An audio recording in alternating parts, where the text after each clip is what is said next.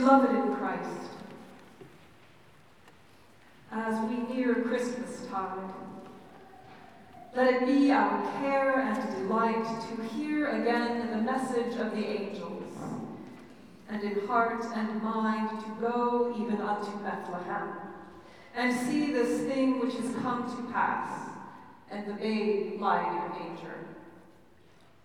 Let us read and mark in Holy Scripture the tale of the loving purposes of God, from the first days of our disobedience unto the glorious redemption that brought us by this holy child.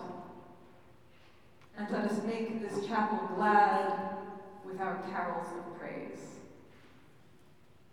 But first, let us pray for the needs of his whole world, for peace and goodwill over all the earth, for the mission and unity of the church which he came to build, and especially in this country and within this city.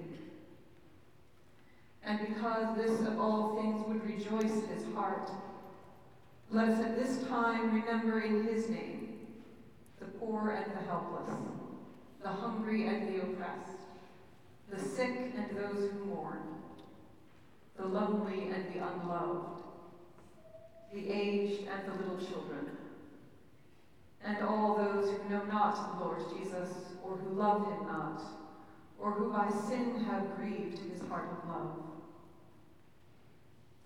Lastly, let us remember before God his pure and lowly mother, and all those who rejoice with us, but upon another shore and in a greater light, that multitude which no one can number, whose hope was in the Lord, Word made flesh, and with whom, in this Lord Jesus, we forevermore are one.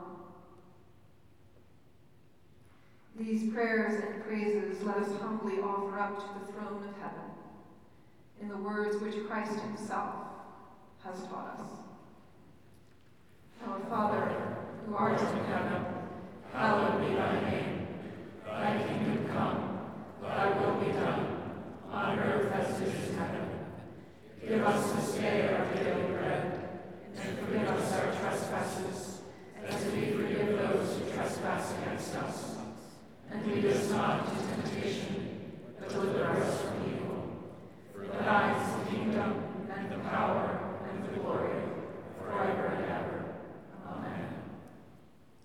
The Almighty God bless us with his grace. Christ, give us the joys of everlasting life. And unto the fellowship of the citizens above, may the King of Angels